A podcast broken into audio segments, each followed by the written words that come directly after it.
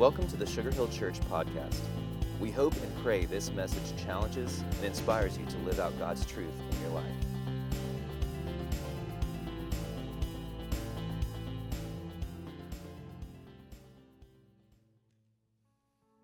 As we come here and we think about the significance of this day, that this is Palm Sunday, the day that we celebrate that some 2,000 years ago, the anointed one, Jesus himself, rode into Jerusalem, this public exaltation that Jesus is the king.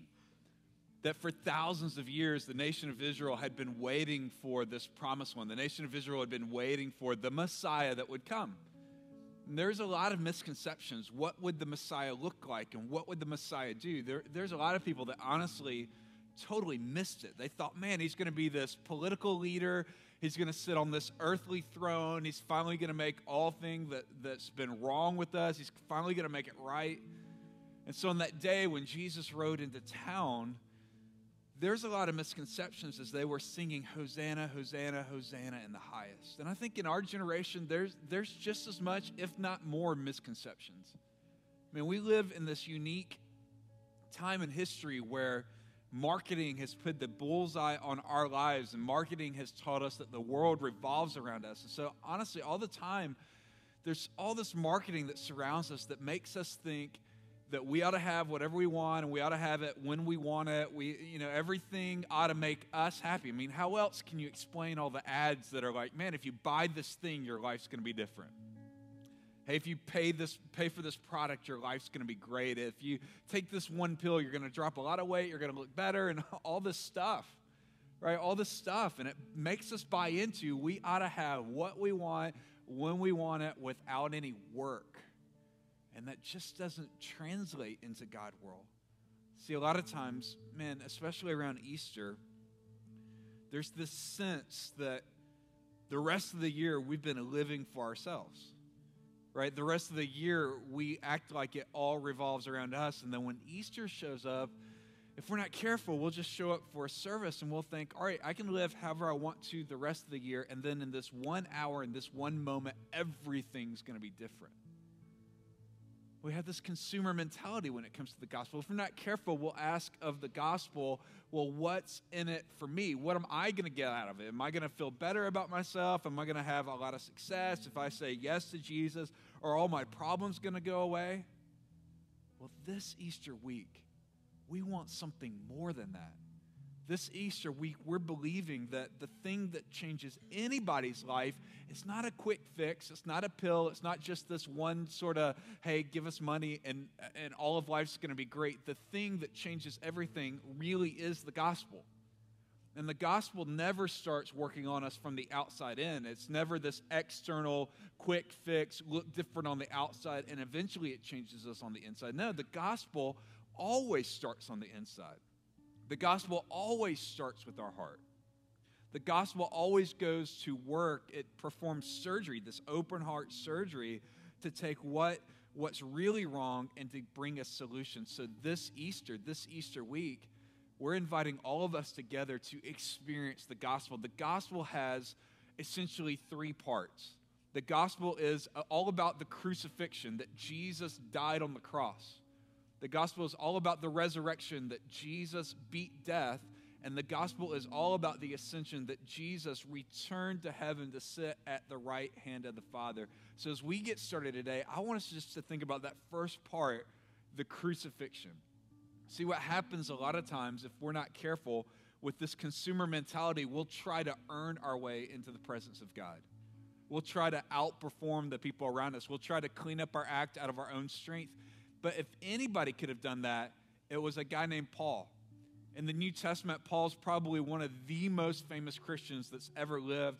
And Paul, before the cross, before the gospel, before the life change that happened, his confidence was in his own performance. In fact, listen to some of what he wrote in Philippians chapter 3. He says in verse 3 For we who worship by the Spirit of God are the ones who are truly circumcised, the ones that are truly set apart.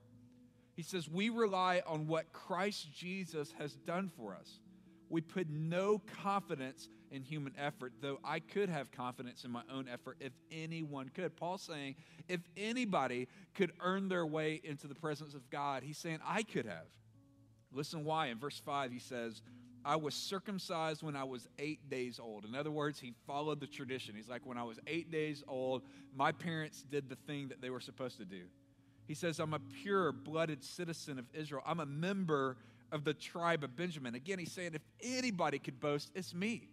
I was circumcised on the eighth day. I was born from the right people group. I'm an Israelite. Not only was I born of the right people, I was born from the right tribe, the tribe of Benjamin. This is the the first tribe that, that got to go into the promised land. He's saying, Man, I got this covered. Listen to what he goes on to say. He says, I was a real Hebrew if there ever was one. I was a member of the Pharisees who demanded the strictest obedience to the Jewish law. I was so zealous that I harshly persecuted the church. And as for righteousness, I obeyed the law without fault. I mean, he goes on to say, Man, I'm the guy. I've got it together. I was a Pharisee. I was part of the people that were religious rule keepers. In fact, what the Pharisees did is originally they went through the entire Old Testament and they came up with 613 laws. They're like, we don't want to break any rules. And so they started combing between the lines of Scripture. And by the end, they came up with over 1,500 rules, 1,500 codes. And they're like, man, we're going to we're to obey all of these things so that we get to be in the presence of God. And I think sometimes we have that same mentality. We think, well, if I clean up my act, I try harder, maybe if I give a little bit more, maybe you grew up in a religious home where you thought, man, if I attend church certain number of times of years, or if I take part of certain activities within the church, in a lot of us, there's this performance mentality that maybe, just maybe, I could earn my way into peace. Maybe I could earn my way into the presence of God. But what Paul learned was this huge lesson that oftentimes it's our personal performance that present, prevents us from getting into God's presence. Oftentimes it's us trying so hard out of our own strength, out of our own ability, that keeps us from experiencing the true meaning of Easter. See, here's what Paul says in verse 7. He says, I once thought these things were valuable. All of these rule keeping, being circumcised on the right day, being from the right tribe, I once thought these were valuable. But now I consider them worthless because of what Christ has done. He's saying in the big picture, none of that stuff matters. He goes on to say in verse 8, everything else is worthless when it's compared with the infinite value of knowing Christ Jesus my Lord. For his sake, I've discarded everything else. I've counted it all as garbage so that I could gain Christ, so that I could become one with him. I no longer count on my own righteousness through obeying the law. Rather, I've become righteous through faith in Christ. For God's ways of making us right with Himself depends on faith. I want to know Christ and I want to experience the mighty power that raised Him from the dead. I want to suffer with Him, sharing in His death. Paul came to the end of himself. He came to the end of trying to earn it himself. And for Paul, he recognized my performance can't do it, my behavior can't do it. My confidence is no longer in myself. My confidence is in Christ. And so today, as we begin this service, as we begin this Holy Week, would you come to this moment where you begin to say, I can't, but I know that Jesus can. I know that I don't have the strength myself, I can't earn it, but I know that Jesus paid the price on the cross. Let's bow our heads for a moment. Let's pray. And this morning, would you just thank Jesus for the price he paid on the cross? Would you thank him that he became the sin magnet of the world, taking my sin, your sins, the sins of the world, and paying the price when he died on that cross? Today, would you ask him, God, would you help me to put my confidence in you? Everything we've done without Christ is loss. The only thing that matters is his price they paid. Father, we thank you for Jesus. We thank you for his death on the cross. Thank you that we don't have to earn it, that we don't have to try harder, we don't have to try to do better. Thank you that all we need to do is to surrender to you. Help us to live in a posture of surrender today. And it's in Jesus' name we pray.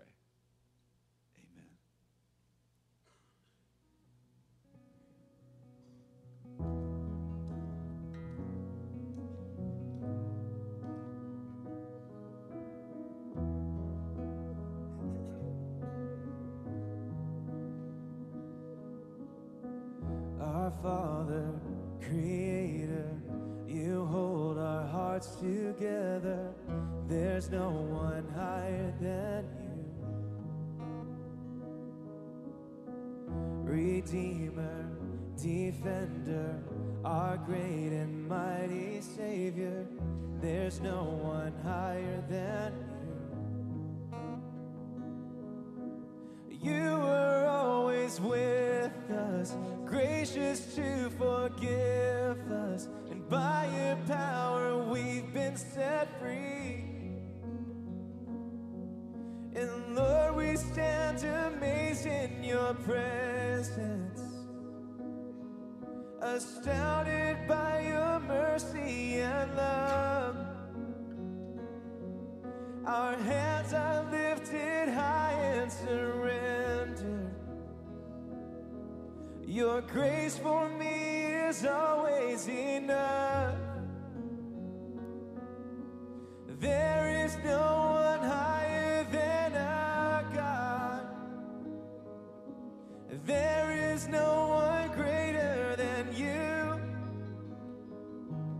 Let my life forever praise the glory of your name.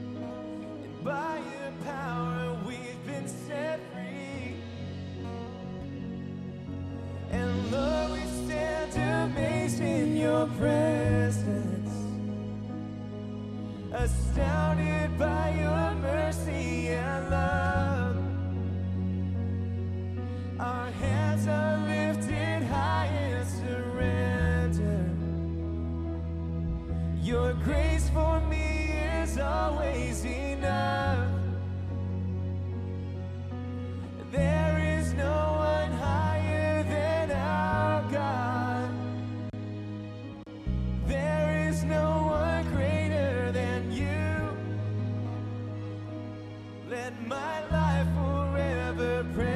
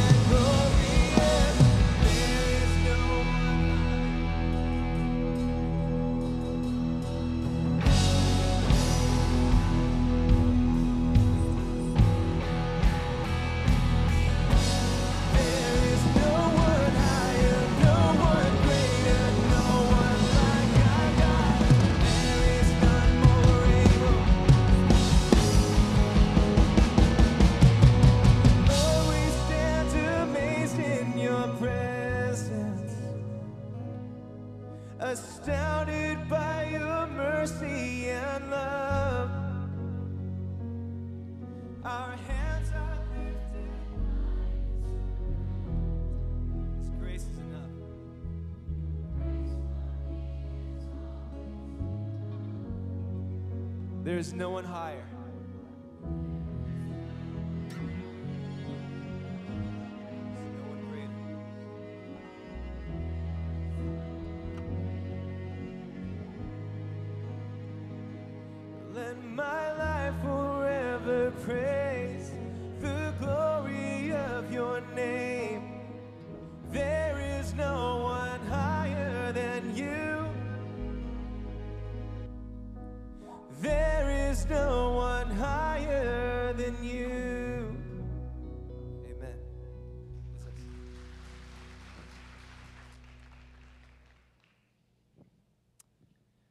The crucifixion produces confidence, the resurrection produces reason. It gives us reason to live. Paul said in verse 10, I want to know Christ and I want to experience the mighty power that raised him from the dead.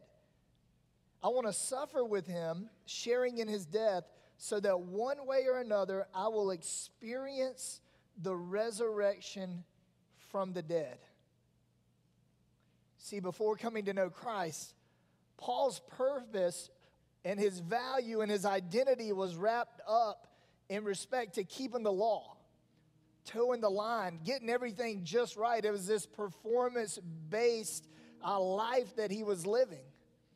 And in fact, he was so into this, he was so committed to this, he killed anyone that didn't get in line with his game plan.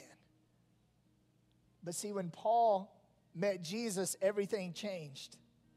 Once he met Christ, he realized that Jesus not only died on the cross to deal with his sin and his guilt and his shame, but Jesus died so that he could have life and so that he could have freedom. This gave Paul a new identity, it gave Paul a new reason to live. And it also gives us reason to live today. See, our, our reason is not to, to make up for our past, for that, that was settled on the cross. Our reason to live is not to prove that we're good enough for God to love. That, w- that was taken away when Jesus died while we were still sinners. See, our reason and our purpose on this earth is to know Him. And Paul's whole deal was that he wanted to be conformed to the resurrection of Jesus. He wanted the life of Christ to be built up to him. He said in Galatians chapter 2, he said, My old self has been crucified with Christ, and it's no longer I who live, but Christ lives in me. And so I live in this earthly body by trusting in the Son of God who loved me and gave himself for me. See, Paul experienced the power of Easter. And at some time in our life, we must experience Easter too. Not a day, not a moment where we get dressed up and we get the family together and we take pictures and we make sure we're to church on time that day. But we must experience the power of Easter, the power of the resurrection in our lives. What I mean is this we all in our lives must identify with the death of Jesus on the cross. But we also must identify with his resurrection and being raised to walk in a new life that is defined by life in Jesus. Spiritually, we must experience a resurrection. See, a resurrection, the resurrection, is what gives us reason to live. In these verses, Paul's not being cocky. He's not fronting. He's not pretending like, oh, his life was somehow changed. He really was changed. When he experienced Jesus, everything about his identity and purpose and reason to live was changed in a moment. He set aside this performance mentality. He realized that Jesus is not into keeping rules, Jesus is into giving life. And that life is found in relationship with Him. He was set free from this mentality that so many of us experience today this mentality of what if I fail? Okay, what, what if I do what you're saying and, I, and I, I bring my sin and my guilt and my shame and I bring it to Jesus and I identify with him and his death and, and I say I want to experience a spiritual resurrection in my life, but, but what if I mess up? What if I fail? Please don't miss this. Your failures, my failures, they were taken care of on the cross. And Paul's saying here, I'm not living to make up for the past or undo anything I've done. His reason for living is to know Christ. Some of us sometimes still try to pay off the past, and, and we forget that Jesus says that He came to give life and life abundantly. He came not just to give us eternal life one day, but abundant life today. I'm reminded of when Jesus was told that his good buddy Lazarus had died, and he goes to the tomb. And he says something that blows their mind. He says, Roll away the stone. And they look at Jesus and they say, Whoa, whoa, whoa, hold on, Jesus. He's been dead for four days. It's gonna stink. He's dead, dead. He's gone. And we learn in this moment that nothing is too dead for Jesus. When they roll the stone away, and Jesus says, Lazarus, come out of there. And in that moment, Lazarus, who's been dead four days, he comes to life. And he comes stumbling out of the tomb. And he's wrapped like a mummy with grave clothes on. And Jesus says, Hold on. Y'all cut him loose from those grave clothes and you set him free. Jesus gave life, but he also gave freedom freedom from any evidence of the past. Some of us are living in the grave when there's resurrection life available to us. The crucifixion produces confidence. The resurrection gives us reason to live. And in that life, resurrection demands that we are totally dependent on Jesus. We must stop counting on our personal performance because that is the very thing that will keep us from experiencing Christ. The resurrection places all the power, all the accomplishment on Jesus. What is it that would keep you from experiencing the resurrection of Jesus this Easter? Let's bow our heads together. Maybe today, like Paul, you need to identify not only with the crucifixion of Jesus, but you need to identify with the newness of life that he demonstrated when Jesus walked out of that tomb. Today, like Lazarus, you need to cut off the grave clothes and you need to say, I want to be free. I want to experience the power of the resurrection in my life today, right now. God, thank you for your love. Thank you for the power that is available to us in Jesus, not because of anything we can do, but all because of Him to experience life and life abundant today. God, may each one of us in our hearts and in our lives experience the power of the resurrection, which is the very reason we have to live. In Jesus' name. You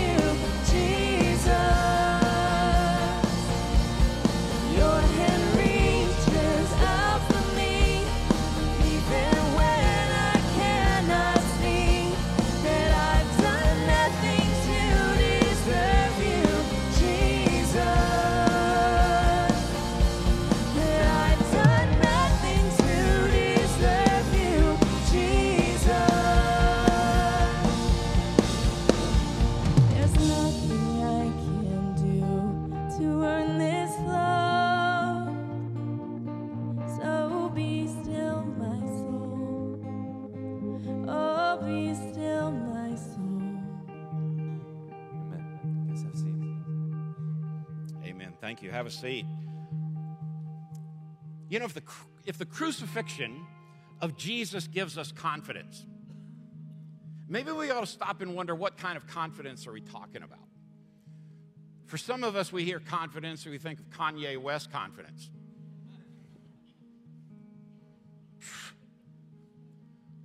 No, it's confidence that you know. It's not confidence that you think. It's not confidence in, in what you might know. It is, it is confidence. I know historically, I know biblically, I know in my heart Jesus died. Jesus was buried. We know Jesus' body was broken and his blood was spilt. The crucifixion doesn't give us a false confidence. The crucifixion gives us a confidence we take to the bank. We know that we know that we know. What do we know? We know we believe. But he doesn't just stop there. He kind of doubles down on this and he says, Now, if, if, if I'm giving you confidence, I'm going to raise from the dead and I'm going to give you a reason. I'm going to give you a reason, not just for what you believe, not just what you say you believe. I'm going to give you a reason to live for me, to abide in me, to trust me. I'm going to answer all the whys. So Jesus gave his life, the crucifixion gave us confidence, confidence we can believe in, confidence we can hope in, confidence that tomorrow could be better than today. He picked it up again and said, I am going to raise three days after I have died, and I'm going to push the stone away, and I'm going to walk out. And that is reason for you to know all the whys there are. You see, the Romans didn't kill Jesus, we did. Our sin. It- I, I think at times we get so caught up in the story of the crucifixion, we, we forget that the reason he died was so that he could raise again. And the reason he rose again was so that more than 500 people saw him or ate with him or talked with him or walked with him. We know that reason. We know the resurrection historically. We know it biblically. We know it in our heart. If the confidence is, I know that I know, then the resurrection is, I can believe and act and live like I know. It doesn't have to be a statement that I just make because this makes me sound better or more spiritual, or it's not just a Sunday morning thing. I think one of the things that every believer ought to do this week is practice resurrection. What if you woke up every morning this week and thought, you know what? He came back for me. I'm going to practice this celebration. I really don't know why, but somehow, some way, we picked one Sunday out of 52 and said, let's make a big deal about the resurrection today. When the entire faith we live hinges on the fact that Jesus, crucified, died, risen, coming again. The gospel is more than he died for you. The gospel is more than he rose from the dead for you. Oh my goodness, after hundreds of people had walked with him and eaten with him and, and, and talked with him and seen him, he, he left in what we call the ascension, where Jesus looked at his disciples and he, he gave them the, the task to go do what we do this morning eh, go make disciples, baptize them, teach them all about me. Somewhere in all that, we thought it was let's be hipster churches, and that's what Jesus told us to do. Somewhere in all that, it was like we need like hazers and lights because this is what Jesus told us to do. We need big honking churches because that's surely where Jesus at. And let's face it, you're a selfish parent if you don't take your kid to a big church. Who in the world says that?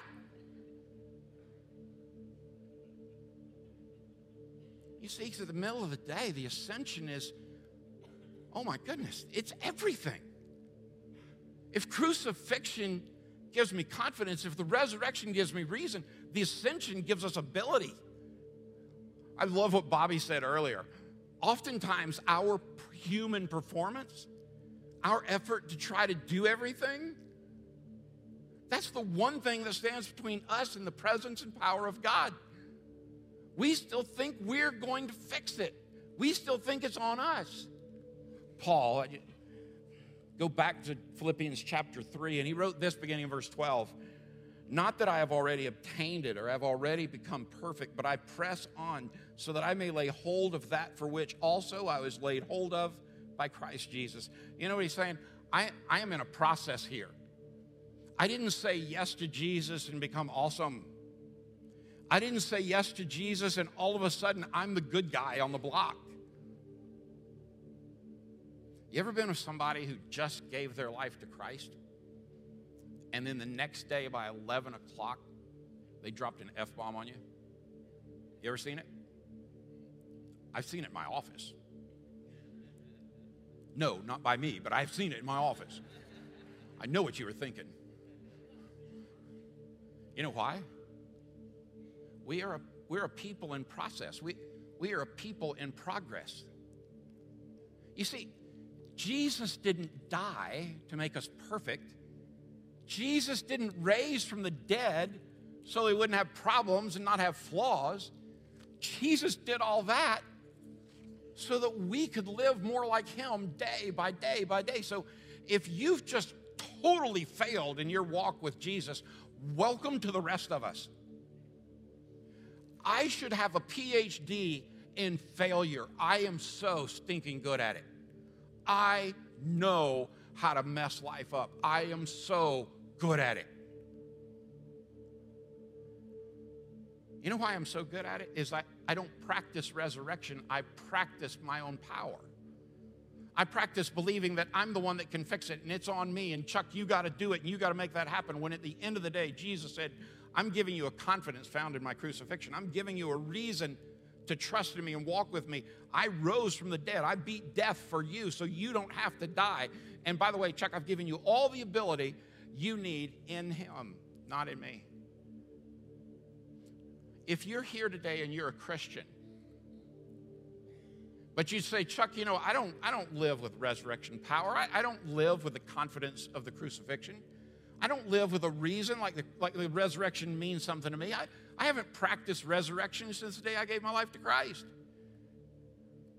If there's any ability, if there's anything going to happen, it's on me. I got to make it happen. And I believe the Lord looks at us and says, Really now? Paul, the same guy that wrote this, said, I've learned to be content with little or with much. Now, that right, that's a mouthful, isn't it? How, how many of us are content with little? I'm not. I'm the biggest whiner on the planet. You know, I've also realized I, I'm not I'm not content with much either. So Jesus gives Paul this wonderful picture, and Paul finishes that statement. I've learned to be content with little or with much because I can do all things through Jesus Christ who strengthens me. So I guess the question is what, what's strengthening you? Chuck, I'm exhausted. I'm a new mommy. You need, you need a little resurrection strength. You, you need a little ascension ability. You, you need a little confidence in the crucifixion. Chuck, I lost my job. I don't know what we're going to do. Isn't it interesting that when things are out of our control and we can't fix them on our own, then we turn to God? But doesn't He always feel like plan D, not even plan B? And all the while, I believe the Lord is saying, wait a minute, wait a minute, wait a minute. I, I did this for you. The Baylor football team, I read this week, they have a fascinating office in, in their football program. And, and, it's an office for DNA. So, so they, they swab each of their players. They run a full DNA panel on each of their players, and they design the right type of nutritional plan for them and the right type of, of physical exercise plan for them. And then, and then they have the right kind of reading and learning plan for them, all built on their DNA. All that they might be a better ball player. And it hit me as I was trying to juxtapose the difference between the Baylor football team and crucifixion, resurrection, and ascension. And it hit me that they're trying to do what we already have. The one who knew you before you were formed in your mother's womb breathed into you your unique DNA and had a plan, not just for your nutrition and not for your health and not just for your learning, but how you might recognize that He's working all things out for good. That he, that he has a plan for you and He is for you, not against you, that He is with you, not away from you, that He never would leave you, He would never desert you. We ought to have confidence in that because He is the reason. Why? Because in Him is all of our ability. We don't need a DNA test. We just need the one that breathed it into us. So today, maybe you're here and you say, Chuck, I, I don't really know if I am a Christ follower. I don't know for sure if I am a Christian. How, how do you how do you do it? And is there a checkbox somewhere? Or listen, if you're counting on heaven and if you're counting for Jesus on a checkbox, you're in trouble the confidence we have and the, the reason we have and the ability we have is not built on stuff you got to do. If you've got to do something, then it's not grace. If you have to check a box, it's not mercy.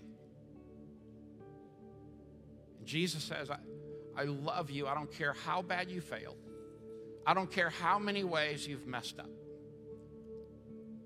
My crucifixion ought to give you confidence that you can call out my name and I will hear you. The scriptures say that if you call on the name of the Lord, you'll be, and there's that church word saved. Literally, what Jesus is saying if you call on me when you need me, I'll be there. Do you have somebody in your life that when the whole world falls apart, you know when they call, when you call them, they're going to answer the phone? that when they see your face pop up on picture on photo ID on your iPhone and you look at it and you think, ugh, or, oh. You see, you call Jesus and he always answers because he died for you. you the reason that that we live for Christ we choose to abide in him The reason is, is that He's already done everything for us. Our ability to fail or succeed is not on us, it is already in Him. Our ability to say, okay, Jesus, I, I've got to trust you with this. I, I can't sit there and worry and fret. Are you, are you a worry wart like I am? I am awful. I must be awful to live with. Because I let things just sit and stew, and I, I really, I just, I absolutely let my faith and confidence and reason that I know that I know that I know take like step four in front of, yeah, but I can't, yeah, but it won't, yeah, but they won't, will not. And Jesus comes along behind me and says, Chuck, come on, buddy. I've given you confidence, I've given you reason, I've given you ability, but stop trying to do it all yourself. Just trust in me. So if you're here today, you're facing a life crisis of some kind. Here's the bad news you can't make it better alone. Here's the great news you can do all things through Christ who strengthens you. You see, the confidence in the, in the crucifixion says, I know it. I know it. Don't you love it when you're in an argument and you know you're right? Don't you love that?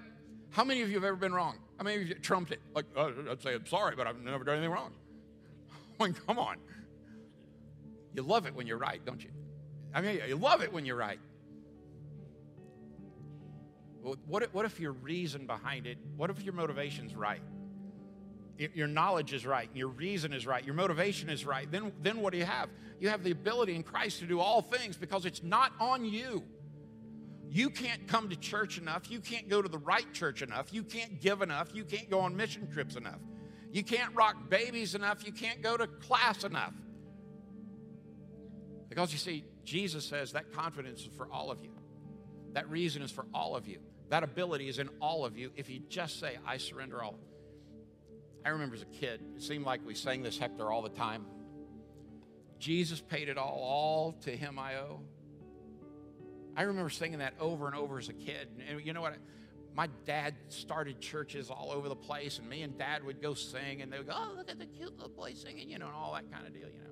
And I bet my dad sang that song a thousand times. It's this week I remember that sin had left a crimson stain. He washed it white as snow. Because Jesus paid it all. All to Him I owe. Isn't that your heart cry this week? This is not another week. This is His week. This is not just another Monday. This is His Monday. It's not another Tuesday, it's His Tuesday. It's not another Wednesday, it's His Wednesday. And come Thursday, it is the time we stop and we remember Jesus crucified. And then Sunday, a week from now, we celebrate Jesus risen. He is enough. Period.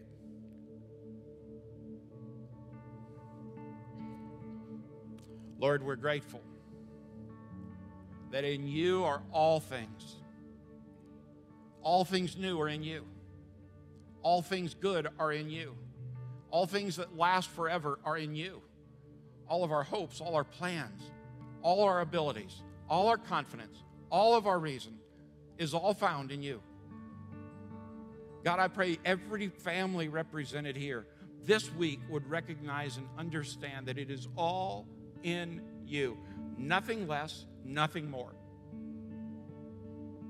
It's not found in being Baptist or Methodist or Church of God or Assembly of God or Lutheran. It's found in you. It's not just found at this church or Gwinnett Church or 12 Stone or First United or it's found in you. It's not whether we sing hymns or whether we sing praise choruses, whether we preach loud or whether we preach long. It's not whether we preach soft or we preach short or whether we're online or whether we're not. It's all in you.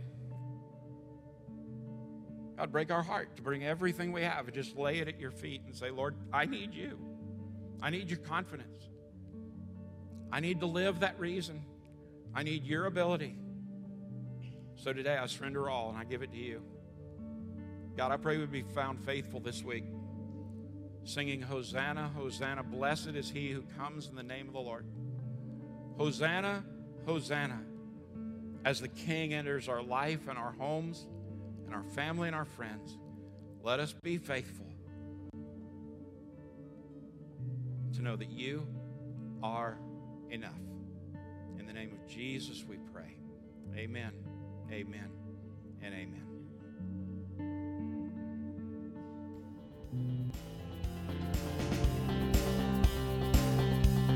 Thanks for listening to the Sugar Hill Church podcast.